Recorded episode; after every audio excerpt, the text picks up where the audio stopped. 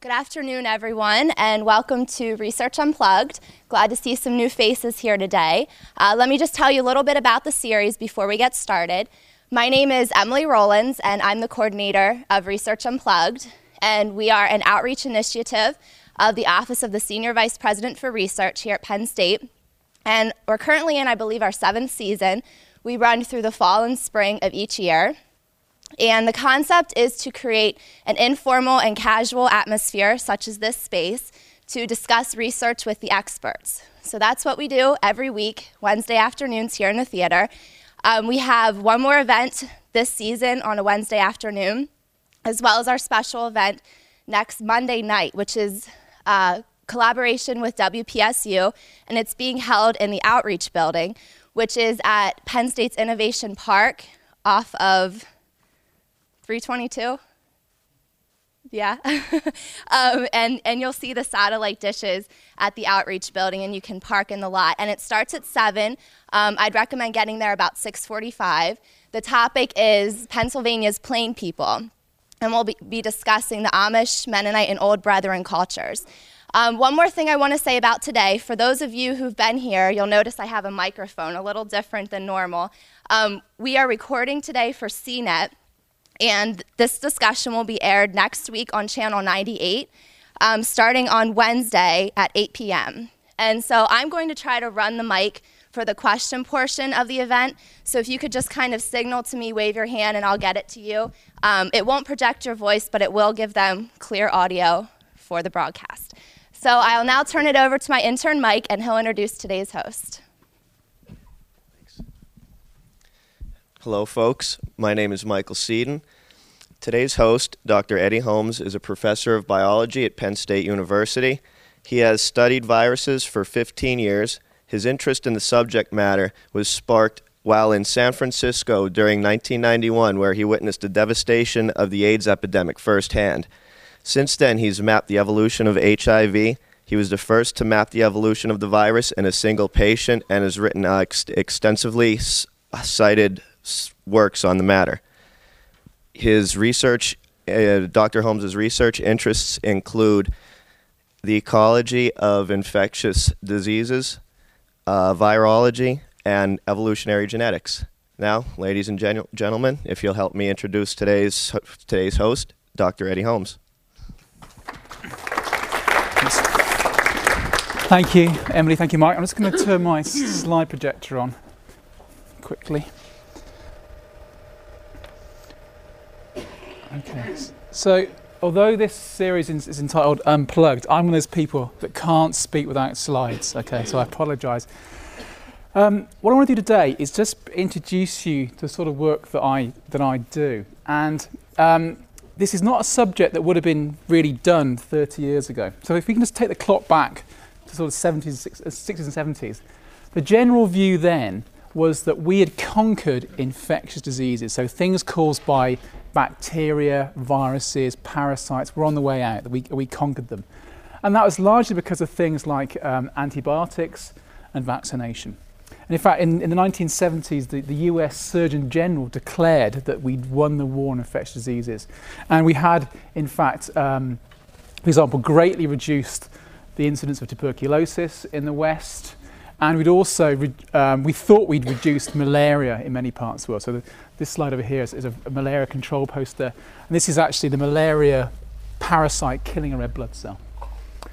Sadly, that, was, that, that view that we conquer diseases was, was very misplaced. Um, firstly, that was very, very much a Western view of, of, the, of, of, the world. In the, in the US, in Europe, we may have reduced the, the frequency of disease, but elsewhere, uh, particularly developing countries in Africa, Asia, they were still very, very common.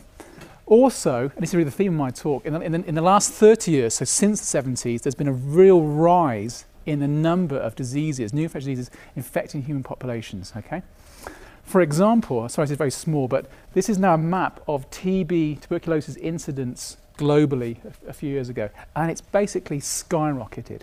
So TB, which, which we thought we'd, we'd, um, we'd, we'd eradicated almost, has really come back absolutely dramatic levels, particularly very small, I'm sorry, Africa and Asia. Okay? So, and then, so taking that into, in, into kind of a bigger picture, there's an idea then that diseases are called, they're emerging. So there's a whole new scientific area called the study of emerging diseases. And that's what fo- my work focuses on, what I'll discuss today. Now, the, the, so the disease that really changed our mind, that convinced us that, in fact, infections were on the way back, was HIV AIDS. Now, very briefly, what happened was um, in the early 1980s, we discovered that this very strange virus that reduced people's immune system so that they couldn't then protect themselves against normal pathogens in the populations like TB, and that, um, and that, that eventually killed them. And since we discovered the virus in the, 1983, um, it has spread to a- absolutely astronomical levels. This is, this is um, so every year the United Nations put up a, a, a, global picture of the AIDS epidemic. This is last year's figures. This year's are due out uh, in about a month or so. And I suspect they'll be very similar, but you can see that the, the numbers are just terrible. So at the moment, so last year there were 40.3 million people living with the virus, okay, infected with the virus. That doesn't include those that have died already. And you can see that the vast majority of those, sorry if you can read this, are in sub-Saharan Africa, so Southern Africa. Almost 26 million people in that part of the world have HIV infection, okay, have the virus that causes AIDS. If you, if you do the mathematics, it turns out that in 2005, there were almost 5 million inf- infections in that year, which equates to about 14,000 new infections each day. So this is a terrible, terrible thing. And as, as you know, there is yet no vaccine. There are drugs that work well. They, you, you, can control the virus. You can't eradicate it. They, they, they work well. But they're so expensive that they're not going to be a good solution for the epidemic in Africa, I would say. So HIV appeared 25, 30 years ago, and it really changed our mindset. It made us realize that we hadn't conquered these infections, that they were either always there or new ones were appearing. And HIV, as I'll discuss in a second, was a completely novel thing. So a little bit more detail then, that's, that's a kind of global picture. Again, we, and I can't emphasize enough how, how bad the situation is in sub-Saharan Africa. This is some figures from a few years ago. There's a little map of Africa on, on the right there. The darker the colour, the higher the, the, the, number of, the more common the virus is in the population. So this is, this is, this is what's called incidence data. And these, these numbers here are the percentage of adults it's between 49 and sorry 15 and 50 essentially. They're infected with HIV and if you can see that's that kind of dark red color if you can see that. So basically in sub-Saharan Africa South Africa Malawi Botswana Zimbabwe we are talking about maybe 25 to 40% of adults infected with HIV which is an incredible number. And they will die okay? Because the, the drugs don't aren't really available and they don't cure and there's no vaccine so that's going to cut a swathe through the population of Africa. Terrible thing. So that's happened. Now, what my research is really focused on is trying to understand where this virus comes from, why it's spread through populations, and potentially how can we control it. And the way I do my work, and this is the only technical slide, I apologize, I, I just need to show this very quickly. The way I do my work is to, is to sample viruses from um, different people, from different animals, sequence their, their genome, it's an RNA molecule, like DNA, sequence their, their genome, and then reconstruct their kind of family history and evolutionary tree. This is a tree, it's an evolutionary tree of HIV, okay? So if you can see, and it's, it's just like a, a, a kind of family tree or, or pedigree. So the, the short branches here, these are things that are very closely related, and the deep branches are things that are less closely related. It's very simple. Now, what this tree means, so this is a tree, a phylogeny, a history, a history of viruses like HIV from humans and other animal species. And it turns out, this, this, is really, this is kind of sets my work into context. It turns out that HIV, the virus that causes AIDS, and most RNA viral, most viral infections have relatives in other animal species. So for HIV, it turns out that there are two kind of strains, two different types of HIV, HIV1 and HIV2. HIV1 is the most common one, the one that's really very common in Southern Africa. And that's very closely related to a virus found in chimpanzees. Okay?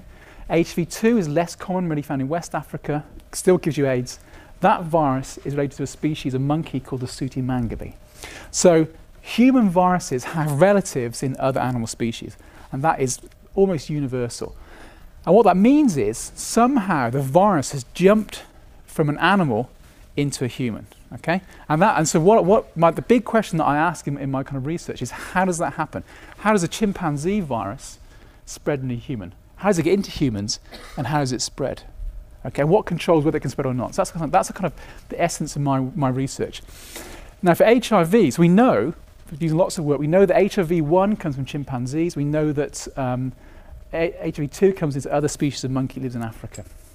How did, how did it get from those animals into humans? And the answer is changing ecology. So, what's happened in Africa in the last sort of 40, 50 years? It's been a very widespread deforestation for logging. So, they're cutting forests down to get logs. That has meant that people have, have moved further into the kind of forest habitat um, than they ever did before, and they're starting to hunt monkeys. Now, if you go to West Africa, you find markets where they sell an, an amazing array of uh, um, exotic animals for, for food. So you can't see it very well, I apologise, but these are basically monkey carcasses on sale in a market in Cameroon. Isn't the monkey on sale? This is a chimpanzee in some in a, in a this, these, are, these are protected animals. This, this is a chimpanzee in a, in a poacher's sack that will then be taken to a market and sold for meat. So, so there's, there's a, there a big trade in what's called bush meat, animal meat, primate meat, particularly, a monkey meat, that's being sold for consumption in West Africa. Amazingly, this stuff's also, this meat's also being imported illegally to many countries in the West, like the US and the UK. Now, if you look in these animals here, they are full of viruses. Okay? They are full of viruses that are just very, very closely related to HIV, like the one in chimpanzee, the one in mangabes. And so you can imagine very quite easily that, that you you, you, buy, you buy a carcass of a monkey, you're preparing the meat, you cut yourself, and you you know, there's blood from the, the carcass, the meat you're preparing, and that gets into your wound and you get infected. And that's almost certainly what happened. Okay, but the main, the main cause is, is, is our change in ecology, how we've encroached on the forest environment for logging, exposed ourselves to these, uh, to these, these animals, um, a new kind of ecology has, has, has grown up. And that increased exposure to other animals has allowed their viruses to jump into us. So that's HIV, and that really got the whole, like that, like I say, that was a real spur to us that we hadn't conquered infectious diseases. Since HIV has come along, uh, since HIV appeared, there's been a whole uh, set of other viruses that work um, that are very, very similar, that, that, are newly appeared in humans. So again, emerging means, means diseases, particularly viruses, that, that, have recently appeared in, in humans. Now, the, the, this word here, zoonoses, is all that means is that, that, that HIV and many other viruses have their, their, their ancestry in animal species, the word zoo. Okay? So most of these emerging viruses, I'm going to discuss in a second, come from other animal species. So for example, since HIV has appeared, we've also had um, West Nile. So West Nile is something you get in Pennsylvania. There's a little map of the US from, from a few years ago showing the different the states that had West Nile either in birds or in humans. West Nile is a bird virus and it's passed on by mosquitoes in humans. So West Nile is a zoonosis, an animal virus that's jumped into humans. That's a recent thing in the US. So West Nile is one. Another would be Nipah. So Nipah is another virus that's found in, in, um, in, in, Southeast Asia, and its, its natural reservoir, sorry, it's hard to see, it's a bat, a fruit bat. So then, then, then a natural zoonotic reservoir, the animal that harbours it, and it jumped from bats into pigs, and it really devastated pigs to- really badly. Massive colour pigs, and then pigs into humans. Okay, so that's another emerging virus, again, that comes from an animal species, they nearly always do. And finally, I have one more, it's going to work. Uh, if you know your Spanish, it's not a very good name, Sin nombre. Okay, so Sin nombre is a virus found in the US, in the Four Corners region of the southwest US. And Sin nombre is actually a virus, a very, very, because a very nasty respiratory disease, very, uh, nasty virus that comes from deer mice. Okay, so in the last 30 years, HIV uh, and a number of other viruses from animals have jumped into humans and spread. And again, my, my, my research is basically trying to understand how does that happen? What determines why Nipah can spread or West Nile can spread?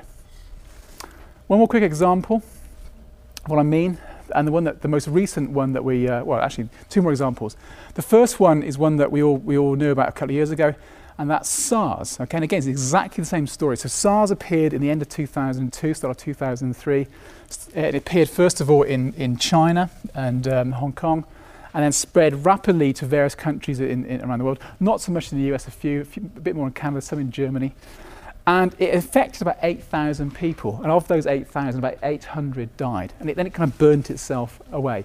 And you remember that, remember it was only a few years ago, remember, I'm sure you remember the scenes of people wearing face masks to try and, try and prevent SARS transmission. So a completely novel pathogen appeared just a few years ago.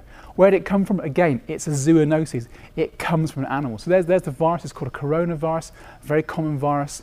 This particular coronavirus, originally we thought it came from an animal called a civet. Civet's like a, like a, um, a kind of cat-like animal that lives. I'm not sure they have in the US like, like these things. That lives um, in, in Asia, and um, we thought originally the civet was the animal that was a host, and people in Asia eat civets for, um, for uh, various times.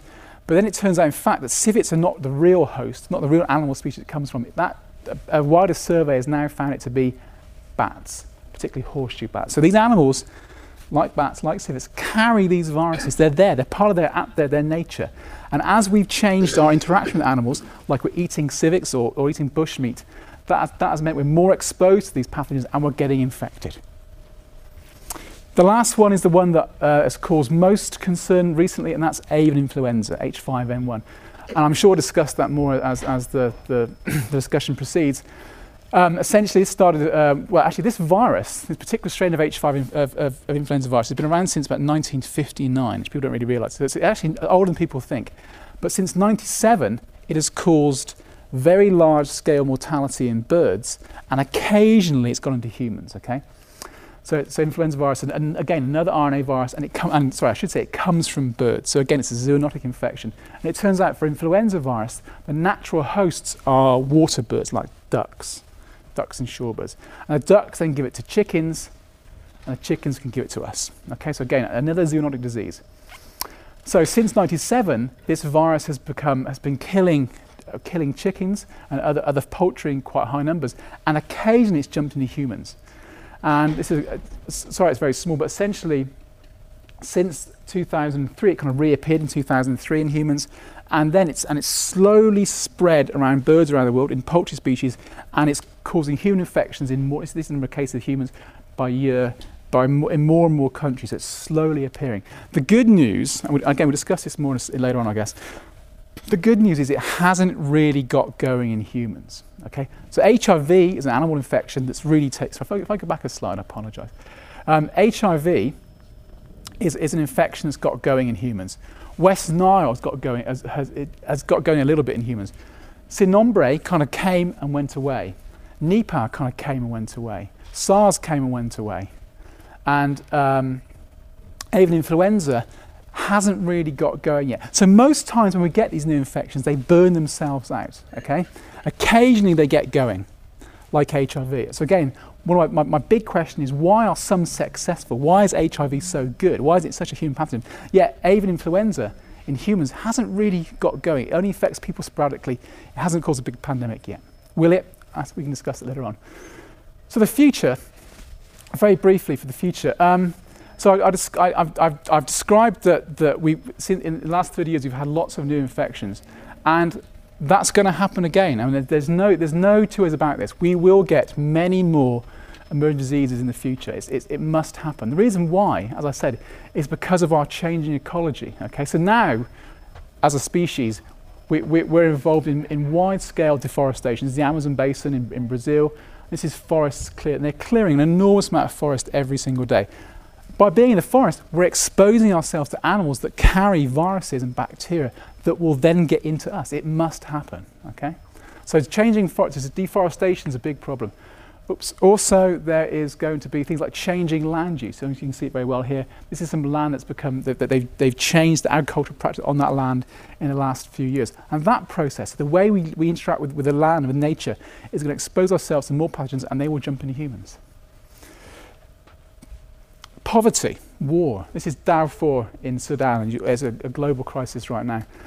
This kind of situation is of poor people with no food, mass congregations, political unrest. That is a breeding ground for infectious disease. That's exactly the kind of environment you need where a new virus a new, or a new bacterium can get going, spread, and get itself in humans. So, poverty, political unrest, again, is a major reason why we're getting these new infections.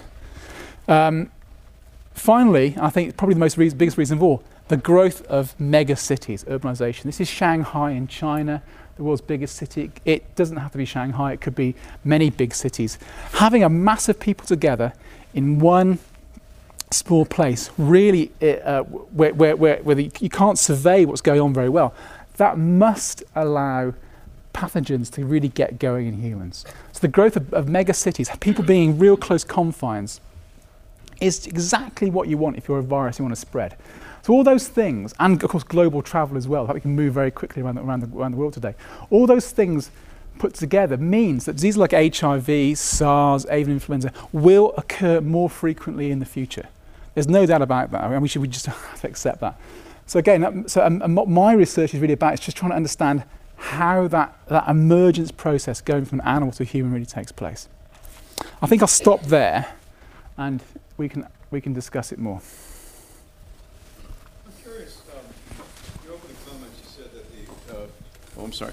I'm curious. In your opening comments, you stated that the uh, cost of making the medicine for HIV and other things are so Yeah. expensive. Do you think that's more of a business profit motive uh, behind that, or is I mean, why is this stuff so expensive to make? And there's real reason to come up, or I mean, is it the demand is so great so the cost can be? Is it one of those deals? Yeah, I so, mm, yeah, I should I, I should say something very political here. You're absolutely right. So, the average health so okay in the, in the West, my understanding is that if you want to treat someone for an antiviral drug for HIV, to give them give them drug for HIV infection, AIDS, in the US today, that may be five to ten thousand dollars per year of drug treatment. Okay. In, in sub-Saharan Africa, the, um, the, the health budget per person per year is three dollars. So they just don't work. There's no way you can give that number of people that number of antivirals. You're absolutely right that, that the government, that the, the governments of the countries involved and the drug companies could greatly reduce the cost of those antivirals. Absolutely, and that would work, and that's definitely happening now. They, in South Africa, they, they can use generic antiviral drugs to control HIV. I, I'm not a business person. I don't know how much it costs to make a vaccine or to make a drug. Okay, there's no, no HIV vaccine, I should say. Um, but they could massively reduce the, the cost of that. I'm sure that's correct. If it were me, if, if you gave me $10 billion and you said, how would you conquer HIV AIDS? I wouldn't invest it personally in, in vaccines and drugs. I'd invest it in education, condom, um, giving out free condoms, and the control of other diseases, other infections that allow the virus to spread more quickly. I think it's more cost effective personally. Um, and you, for example, Uganda had a very bad HIV epidemic in, in the early 90s, late 80s, and they've controlled it with education and, and condom availability. Antivirals are they work, but they're very expensive, and they, ne- you never cure it. Okay, it's always there somewhere. So it's, it's all these things. There's always a political, social, economic element to it, and it's hard to kind of get around that to the science sometimes. Sorry, I'll get you. I'm curious about a balance or trade off or whatever between an evolving virus versus picking up a what looks like an evolved form of it Yeah. from another animal. Right. What is your take on that? Okay. Crikey, that's a good question. Um, so one, I guess that the, the biggest question I'm going to I'm going to kind of I'm going to sort of answer your question, but kind of go a little way as well. Um, the big thing, because it's a hard question to answer. One of the, one of the main question that I address in my research is why some viruses work in humans and others don't. Okay. So why? So Nipah I mentioned in Malaysia, that destroyed pigs, got into humans, but each human infection came from an animal. There was no human-to-human transmission. So why was it that case? And why was it that HIV is now a human pathogen? Okay, so why the difference? Why are some good and some not? Now the answer is we don't know the answer to that question.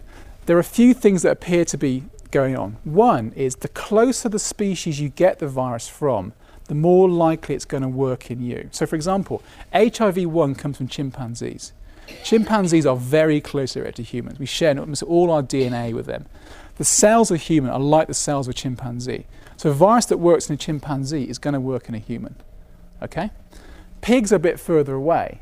So, it's, it's a, a virus that works in pig cells is less likely to work in humans. It can still happen. Okay?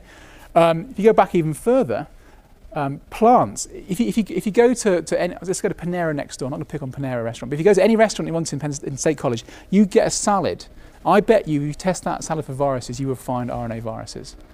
That's not, that's not because they're not clean at all. It's because they're always there in nature, and they don't cause human disease, because because human cells are very different from plant cells. So the first rule of I think we can find is that the closer the reservoir species is, the more likely it's going to work in humans. Okay, that's the first thing. The second thing is that most emerging viruses tend to come from species that live in big aggregations. So if you look at uh, as a bit, the big list of them, I've, I've given a few there.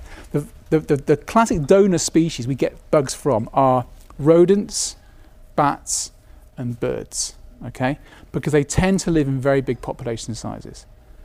And there's lots and lots of rodents living in big, and, and, and, and the, the more you are, the bigger the population size is, the more you've chance of the virus passing itself on and keeping it going. We don't get things that live very, in very sparse populations because they're less likely to carry bugs.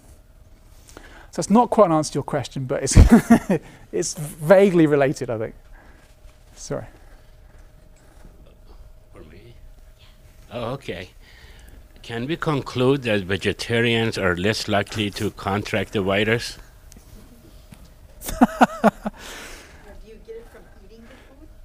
Yeah, so uh, that's a very interesting question. So I'm, I, I don't know of a single case of a plant virus infecting a human.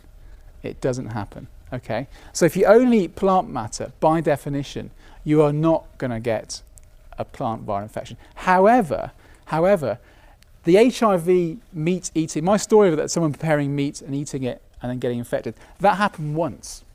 Okay, then it's passed on sexually or in blood transfusion networks or whatever. So um, the answer, to the broad question, answer to your question is absolutely not.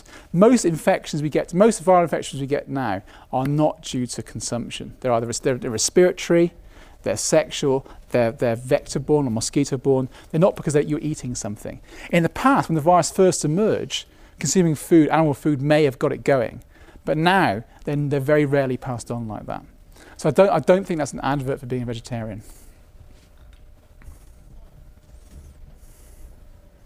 Sorry, this person here, then we'll go here.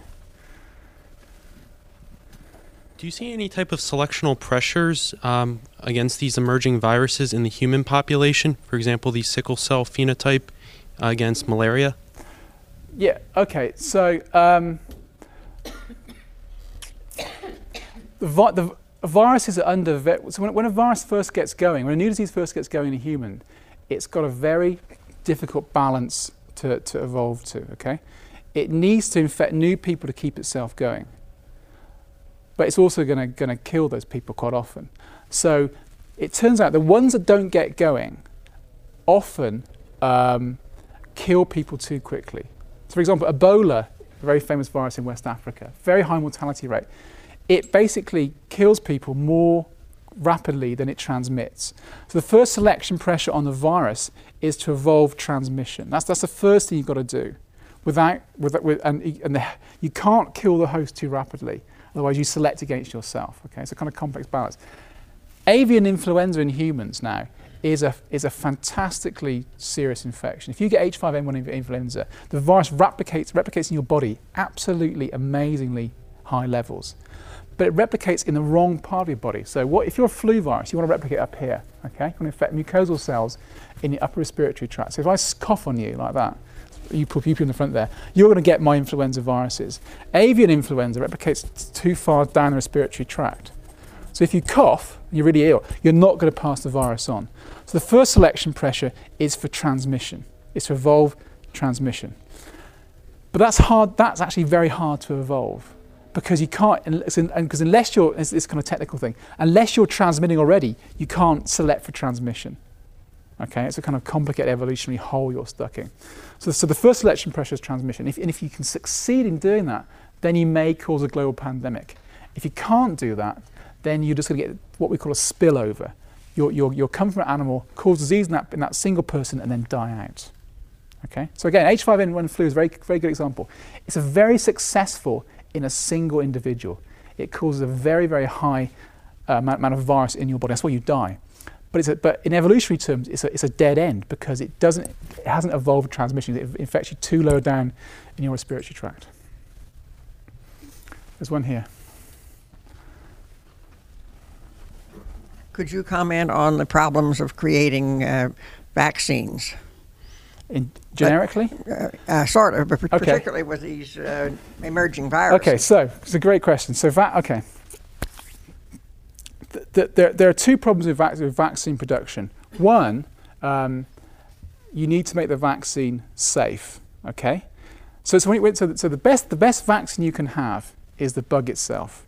Okay, so if you're infected with say measles, you get very you get lifelong protection against measles because what you've done you've been exposed to all the measles virus, the entire its entire protein structure.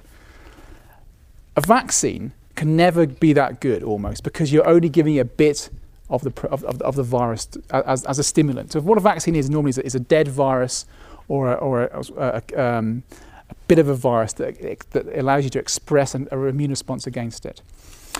The trade-off is this. The best vaccines are the ones that are most like the real bug itself, but they're the most dangerous because they're more likely to revert to being a real bug itself. Okay, so for example, yellow fever vaccine. Yellow fever is a very common disease. It's a very good vaccine against yellow fever, but it has been known to cause epidemics itself because it reverts. It, it evolves back, very rarely, I should say. Don't panic, you should take it. It, it evolves back. It evolves back sometimes into, into an infectious thing. The same with polio. Very, polio is a great, fantastic vaccine. Very, very occasionally, it can revert into an infectious thing because it's, it's like that, okay? So that's the problem. Now, for HIV, there's no way you're going to have an, use an infectious virus as a vaccine. There's just, just no way. This is not going to happen. So you, you, need to use a subunit, a small part of the virus protein, as to get an immune response, similar immune response. But the smaller you make it, the safer you make it, the less likely it's going to work because it's not producing a strong immune response. There's a real trade-off. There's a real trade-off there. That's the first problem. The second problem is that is that is that any bug, any virus bacterium that varies its protein coat rapidly is very hard to vaccinate against. The ones that don't vary, we can vaccinate against. So, for example, the first, one of the first great vaccines was by Louis Pasteur against rabies in 1885, I think, 1886. Now, they never, they'd never seen viruses in those days. He, they'd never heard of viruses. So Pasteur produced a vaccine against rabies, not ever knowing what rabies was or even what viruses were. Because by chance he worked on a very conserved virus that doesn't vary much in its coat, so it's easy to protect against. And the ones that work well, the ones that we can vaccinate well against, are the ones that are conserved in their protein structure.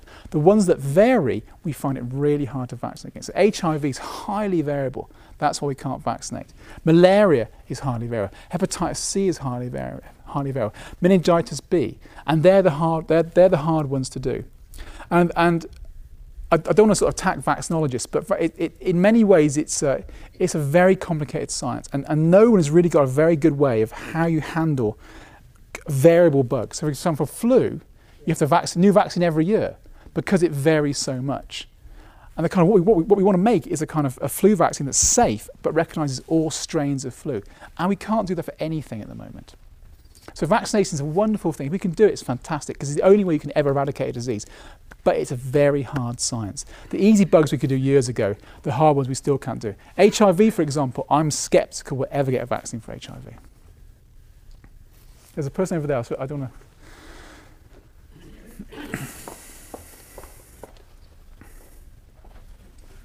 Speak a little bit about the impact of climate change on these viruses. Uh, so she asked about the impact of climate change. So that's a very good question. Um, so, I mean, let, let's, let's be honest. Climate change is happening. Global warming is definitely there. Anyone who says it's, it's not is kidding themselves. It's, it's definitely happening more than we've ever had in the past. That will also undoubtedly impact on disease transmission. No doubt about that. And the simplest way of, of picturing that is you can see for many pathogens, there's a correlation between climate and how common they are, particularly for vector borne diseases, things that pass on by mosquitoes, ticks, things like that. And, and, and, and the hotter, the wetter the conditions there are, the more you get those diseases. It's very common. So El Nino, this kind of global phenomenon, uh, temperature phenomenon, weather condition, very strongly correlated with the impact of infectious diseases. Okay. Now, what's going to happen is it's, it's, very clear is that so so for example, I work a lot on a thing called dengue, a tropical virus, and dengue is basically set at the moment in the tropics. It, it has a zone. If you take a map of the world, it's kind of centered in the middle between the tropics of Cancer and Capricorn because that's what's good for the mosquito. It, it lives at those temperatures. And what's going to happen with global warming is that very gradually that those tropical zones are going to expand both ways. Okay, And what's going to happen is, that, is the mosquito will then get into more temperate climates now. And, it, and it, will, it, it will happen. It may take quite a long time to happen. But many people have run models what happens to climate change and then disease transmission. And you can see the, the spreading of diseases that are passed on by, by mosquitoes into more temperate areas. Okay? Now, the, now, don't panic because a rich country like the US, it can, uh, even though temperatures may rise and you, you, may get more mosquito transmission, if you can control the, the, the, the water abundance, Okay, so dengue, for example, the mosquito breeds in old tires, water, water uh, abandoned pots, flower pots. If you can control that, then you can control the, the, the, virus spreading. And rich countries can do that. Poor countries is more of a problem because they can't afford to devote resources to controlling, to picking up old tires that are lying around. So it, it, it's, I, I think, to, to, to, as, as they say around here, it's a no-brainer. I think, that, I think that climate change will absolutely impact will cause an increased burden of disease, particularly mosquito-borne infections. here.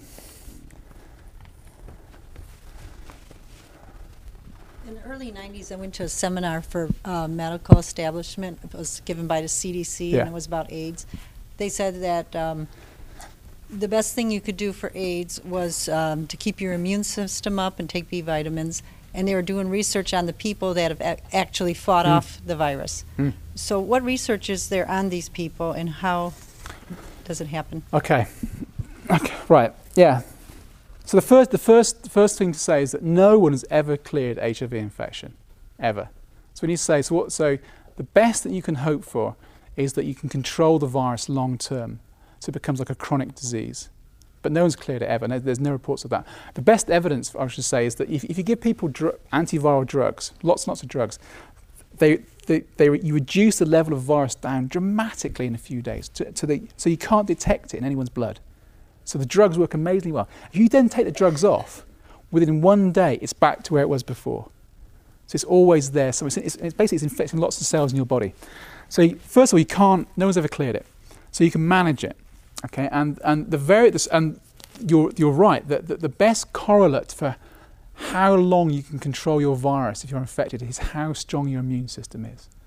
And the people who do best have the best immune systems. Now, part of that is you, you can do. You, I think you can probably help yourself. Like, you know, vitamins may be important, but I think a more important part is genetics. Is what you've inherited from your parents. So some, some, it just turns out that some genes that we have in our body are better able to fight off HIV than others by chance. And if you're lucky and you've inherited from your parents those particular genes, you're going to be better against HIV than people who haven't um, got these genes. So, so, some of it's good luck, some of it's good breeding. Okay, I suspect it's breeding that's that's the most, the biggest contributor. Um, th- th- if you can afford it, the drugs work very well. And and and HIV. I mean, I, I you know I'm, I'm old enough to remember when it was it was basically a, a people had HIV infection, they thought that was the end. That's changed. And if, if, if you get a good if you get a good good doctor, good therapy, it becomes a manageable disease. Although it's a lot of pills to take every day, and it's not good for you because you become anemic. There are other side effects. But um, I, I, I personally, I, I, I, say, I suspect it's more the genes you've got than what you can do yourself to control it. There's one back there. we should go. Uh, the animals that are transmitting diseases to humans, they've been around forever. And, yeah. And, and I think you've kind of alluded yeah. to some of these diseases have come and gone over yeah. the years. Any sense, and of course, you can't go back thousands of years, but animals have always been doing yeah. that, and humans have somehow overcome that. And, and the second uh, um, question I have. I'm just wondering if pharmaceutical companies in the industry like your research, uh, and, and are you funded at all by the, by that uh, those folks? And I'm just wondering where where you your research fit into their uh, uh, mission statement, I guess. I'll answer your second question first. No, I have no funding from any pharmaceutical company whatsoever, and I'm not I'm not necessarily against them, but um, I, I, I, think it's easier for what I do to take an independent stance on things rather than have a vested, a, a, declared interest. Um, yeah, yeah there, there, are people that do what I do that work for pharmaceutical companies that do very similar things, and um, I, I, and the, the, big the big science point is this: that viruses evolve very quickly, therefore they vary a lot. Therefore, it's hard to vaccinate and hard to make drugs against. And so, any drug company is interested in exactly that phenomena, and that's my research as well. Okay. So, your first question, and it relates to the kind of title that I had. You're absolutely right. Emerging diseases have, have emerged throughout hu- human history. Okay, and there are key points in human history where you can see when they've appeared. So, for example, this may sound strange, but hunter-gatherers, so people who live with, with, uh, with in no settlements, they, they, they move with the food. Uh, you know, they, they, they, they, they, they, they uh, pick up crops, they hunt. So many people in Africa live in a subsistence, way. They do not carry these viral infections. Okay? And so many people have now argued that when humans evolved farming 10,000 years or so ago, our health got worse okay? Because for the first time, we lived in big settlements, we didn't move, and we have animals next to us. And animals carry, carry bugs, and we get ill. So paradoxically, as human society kind of you know, evolved, advanced, our health went down initially because we changed our ecology. So first thing, farming, great idea for some things. In terms of disease, a terrible idea, okay? And so for example, they've, they've argued that tuberculosis is a, basically came from cows, that's the argument. And so, and that may have, that may coincide when we first started to farm cows. So farming was a really was a, was a, of the first instance where we, we had big burden of diseases.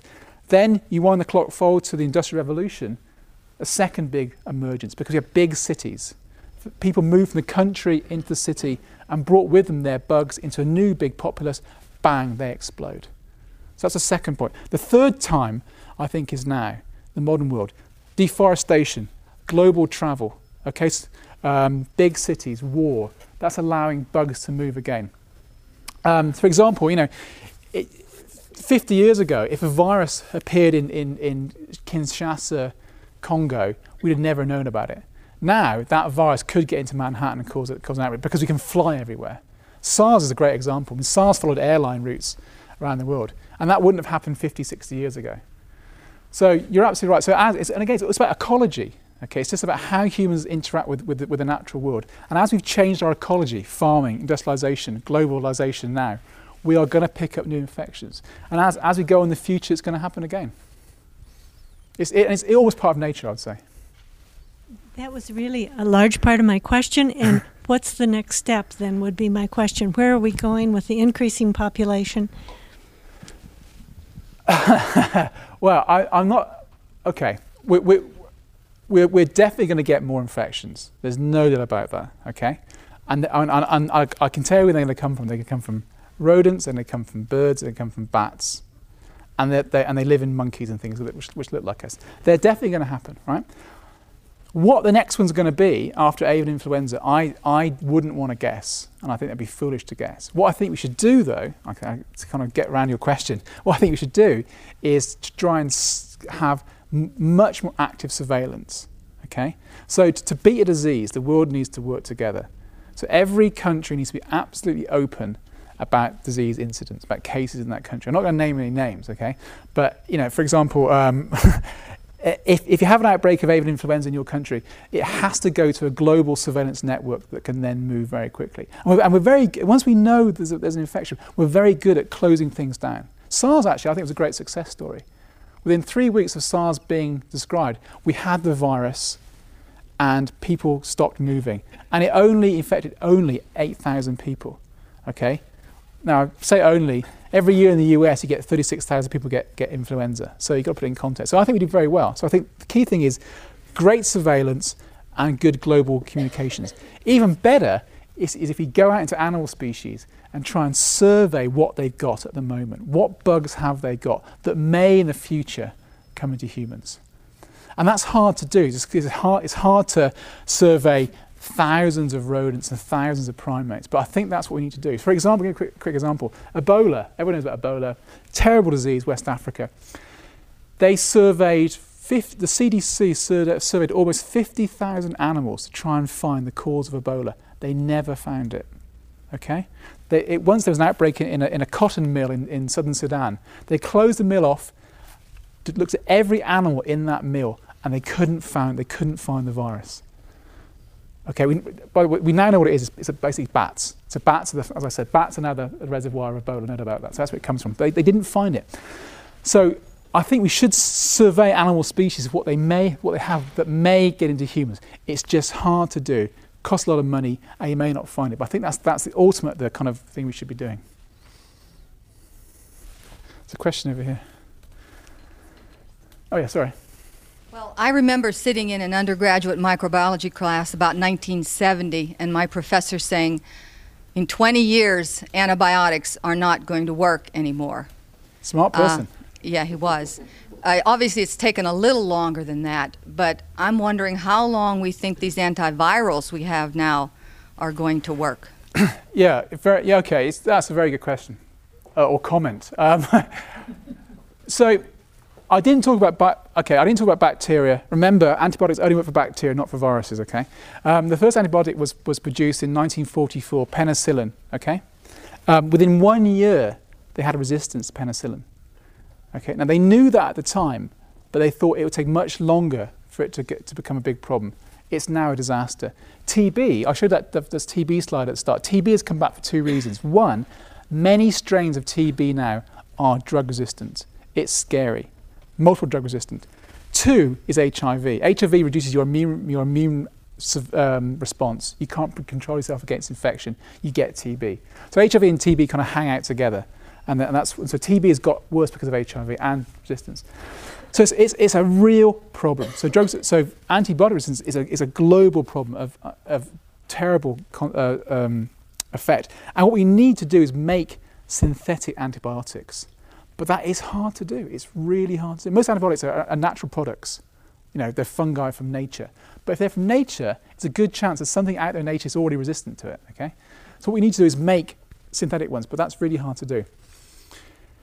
Antivirals are similar. So HIV, if you give, if you give, so the first drug that was used for HIV is called, was called AZT, zidovudine. Okay, it was an old old drug that's lying around. Now, when they first gave people AZ, so I said AZT, AZT, very hard for me English, AZT, um, it was like a wonder drug. It worked phenomenally. And they had a drug trial, and they stopped the trial because it looked so good. They thought this is, this is it's amazing. Within six weeks or so, the virus had evolved resistance. And every patient you give that drug to, they evolve resistance in, a, in weeks. So then they had two drugs, and the virus evolved resistance in, in months. Now they give three or four drugs, and that works much better because the virus can't do everything. It can't juggle these balls in the air at the same time. But sometimes it also evolves resistance. The, the, the really critical question is, is, is this. Are these resistant mutations, the one that the virus uses to, to, to evade the drugs, are they passed on the population? If they are, we're in big trouble for antivirals because they're not going to work. Because somebody's in southern Africa, they're being, you know, you're passing on resistant strains as, we, as we've done in TB, streptococcus, pneumonia, whatever. So that's why I'm not a great. I mean, I, drugs are fantastic. If you're HIV and you're on drugs, it, has been a, it's a wonderful thing. It's really a fantastic thing. They're not a long-term solution because they, cause they don't cure. They just reduce, and we will evolve resistance. So ultimately, we want ultimately you want to prevent transmission. Okay, either by vaccination or education of people, avoiding people who are infected. That's harder to do. So I think, I think it's inevitable. Um, you haven't mentioned mad cow disease. Yeah. Um, I was wondering where that falls into your research, if at all. And also, um, on a different note, um, as far as sometimes pharmaceuticals seem to have worse side effects than yeah. the disease you're treating, I was wondering about any comments you had about that. Okay, so okay, mag- being British, I, I, was trying to avoid mad cow disease. Um, we have kind of national guilt over it.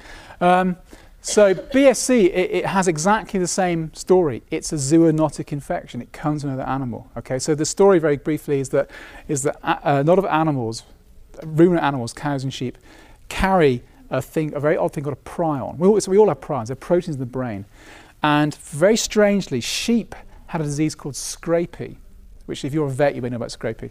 And scrapie is caused by this prion, this brain protein, misfunctioning. In the UK in the 1980s, they decided to feed, sorry, it's a bit, a bit disgusting, they started to feed sheep, cows, sorry, feed cows sheep's brain. Okay, so they gave them food that was offal, okay, and that offal contained brain of sheep. Now, cows, as far as I know, are vegetarian, so I don't know why they fed them this, but there you go, they did for economic reasons. That, that mutated prion that caused scrapie in sheep then passed into cows, okay, because we, we fed the sheep to the cows, very strangely. Then humans ate hamburgers, whatever, in the UK. We, we, ate, the, we ate the cow. And we think a million, people, a million infected carcasses were eaten in the UK over about a six year period. I'm sure I ate lots of infected cow, okay? Then some of those, those prions went from cows to humans to cause a thing called Creutzfeldt-Jakob disease, the human form of mad cow disease. So again, it's exactly what I say. It's, it's, a zoonotic infection. It's not a virus. It's caused by mutated protein, but it's exactly the same process. Animals, reservoir, into humans because of ecology. And the, ecology, the change of ecology this time is that we, we fed, we changed our farming practices and fed uh, sheep offal to cows. Same process. Luckily for BSE, I, I, don't work on BSE, but luckily it's one of those, those, those infections that hasn't really got going. It's kind of burnt itself out. So it's a terrible disease, but I think, I, if I remember rightly, the cumulative total of cases in humans in the UK of Creutzfeldt-Jakob disease is about 150, 160, and it's going down. So it, it never took off. It, they, they, they were, when it first happened, they, they were predicting millions. They didn't really know how fast it was going to grow. It turns out it's kind of it's grown and, and faded right out. So it's no longer no longer a problem. But it's the same phenomenon. That same phenomenon. Uh, as for as for d- drugs, I mean, it, for, for, ever since people knew about infectious diseases, there's been been, a, been a desire to get a magic bullet. Okay, it's a very old phrase from the start of the 19th, 20th century to control an infection that's specific for that disease. You, and it can't, it's very hard to do. And it's, it's just like chemotherapy in any system. The treatment's often worse than the, the, the disease because you're, you're knocking down your immune response, you're, you're, you're, you're knocking down cells. There's little, you can do. So the HIV drugs you, you, um, you give people are not very nice. You become anemic, you, you, you get weakened immune system, you get other infections but they do they do actually work. So I, I, think there's nothing we can do. I mean, again, that's why I'm, I, I, if possible, you try and vaccinate because vaccines are much safer and they prevent transmission. That's the critical thing, and that's what you need to eradicate. Is you need to prevent transmission. Drugs don't do that. They kind of just reduce reduce the amount in your in your body. Uh, are there any other uh, diseases known to be caused by prions? And isn't it unusual? uh, to have something transmitted by eating. Yeah, so prions are very odd, and I still can't get my head around them, quite honestly. Um, so, the, so the, there's, an old, there's an older human disease called Kuru, which they found in, um, which is associated with, I think it was with cannibalism in the, in the Pacific Islands. That's a, that's a CJD. So these are all very unusual brain-associated disease. In, in, actually, it's very, it's not that common to have a brain infection. It's quite hard to do because it's, it's hard to infect brain cells. Most pathogens like, like blood, okay, or respiratory tissue, because it's easy to get in. Brain's hard to get in. So there are other ones, um, but they're, in, they're unusual. And, and, and the, good, the good news about BSE and CJD is that, is that A, it's, it's going down in Britain, and also it turns out that most people, even if they eat the infected meat, are not susceptible to the infection. There are basically genetic traits in people that determine whether they're going to get a prion infection or not. And most people have a gene com- combination that means they're, they're not going to get infected.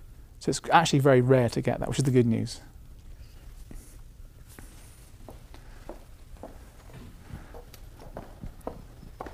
If you think about the flu and all the Yeah. different strains of flu, and the CDC tries to decide who needs to get Yeah. vaccinated and who doesn't need to get vaccinated, would you personally cho- do you choose vaccines or do you choose not to be vaccinated and risk getting the disease? You said at the beginning, getting the disease itself is the best Yeah, okay. oh, crikey. That's put me on the spot. Um, you should get vaccinated. So, Does it cross? And okay, let me, t- let me tell you this. It's a very good question. So, avian flu, H5N1, the vaccine's not going to help you, right? So don't don't it's because it's a different it's a completely different strain of virus. That any va- any vaccine you get, they're, they're trying to make a vaccine for H5N1. The ones we've got at the moment don't work. So that isn't going to help you against that one. Seasonal flu, the flu you kind of get every season. Most people say they've got the flu, they've never had the flu. About 10 years ago, I, I, had, the I had the real flu. It's the worst disease I've ever had in my entire life. I was out for three weeks. Absolutely terrifying. Now, I was a lot younger then, a bit healthier, and I, and I, and I survived it. But you can imagine if you're older, if you're, if you're weaker, if you're very young, that's gonna that could really affect your your chances of surviving. The other thing that what, and what flu usually does to you is it weakens your immune system. You get a bacterial infection. So people die of the flu actually die of bacterial infections because they've got a weakened immune system that the flu has done to them. So I would say over a certain age age um, limit, I'm getting to that myself now. I would say it's a, I, I would I would recommend getting the vaccine. The vaccines usually work pretty well. Sometimes they don't. Um, so it's a good thing. It's a good thing to do. What, but what we really want for flu is not to vaccinate every season. What we really want is a vaccine that, that will be protective against every strain of flu out there, including H5N1, the one in birds right now. And we're not there yet because it's very, very, very hard to do. No one's ever cracked this. So dengue, I work on again. Just change the subject quickly. Dengue is the virus I work on. There are four strains of dengue that are very different in their kind of protein structure. You can't make a, a vaccine against all four. It just doesn't work. And they've tried many, many times to try and do this, and they can't do it at the moment. And that's a real problem. And it sounds like a simple thing to do. Why not put all four strains in a vaccine and just give people that? It doesn't work like that. So vaccination is a great thing, but it's just hard to do. But if, if there are, but the vaccines that are there right now, you should take them because they are very, very good. There's one back there.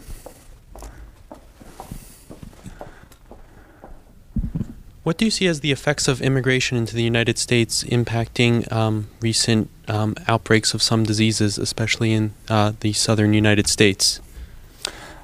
Okay. It's. I, I'm going to be very careful what I say. It, there is no one is to blame for any infectious disease. Okay, for many for HIV in the many early early days, people pointed fingers at people and said, that's you know you're to blame for that. That they, they come from particular populations. No, these, these are just things of nature. Okay, it just happens, and and hap- they come from tropical countries because they have more biological diversity there. That's why they come from Africa, or Asia, or South America. That being said, it, it, it's all it's also the also the case that the movement of people has always been associated with the transmission of infectious diseases. And I, I, don't want to sort of comment on any particular populations, but that's always been the case, okay? And it must be the case. Um, and that's just the way we live today. And, I, and so uh, the solution, though, I think is I, I, I don't think the solution is putting up boundaries to, to do that. I think the solution is trying to develop good scientific solutions, better vaccination, education. I think that's, that's the best solution to the problem.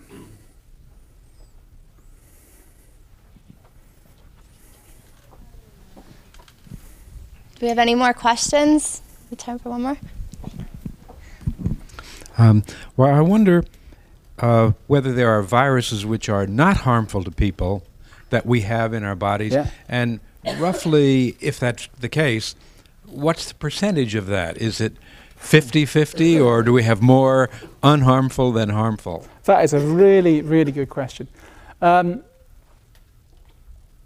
it's very hard to discover an virus that's not associated with disease. How do you know it's not there? How do you know it's there?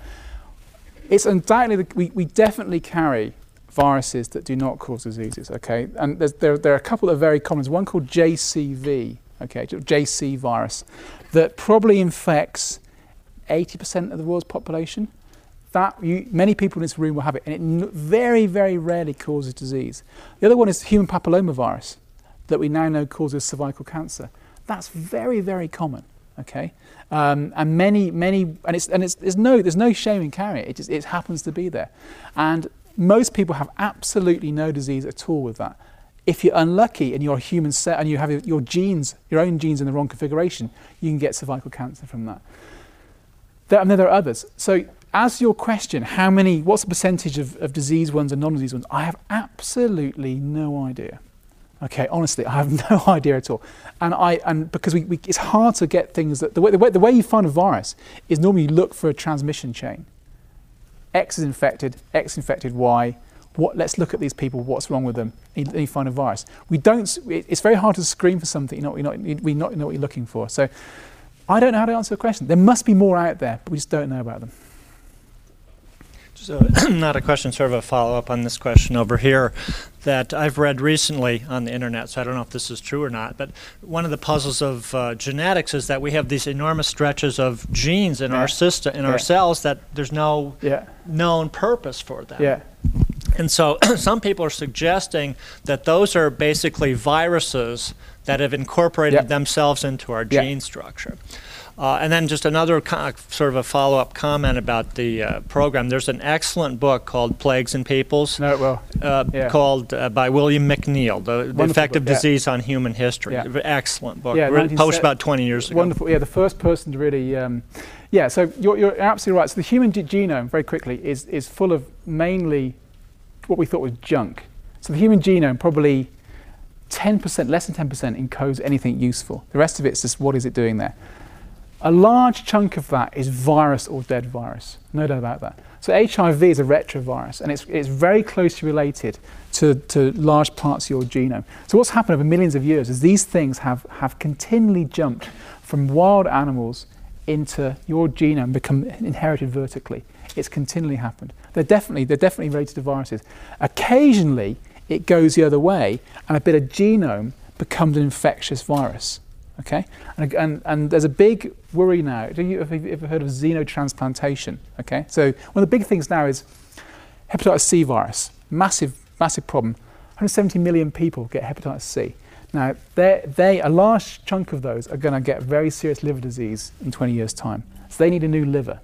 Okay, and, they've estimated that you need 90 million livers, liver transplants. But where do you get 90 million livers from? It's just, you know, it's, it's just hard to do it. So the idea is we're going to use pig livers because pigs have about the same size as humans, kind of similar livers. Let's use their livers to, to, to people who, whose livers are, are collapsing. The problem is though, those pig cells, even, if you screen them for everything you know, every disease you know, their genes contain these old viruses that may then get reactivated. And that's happened in pigs. So there's a real debate now. Should we use these other organs from other animals? Even if we screen them for every disease we, we can think of, are we really getting everyone? And I don't think we are. I think, I think that, this, this, that large parts of our genome are viruses that look dead now, but they could be reactivated.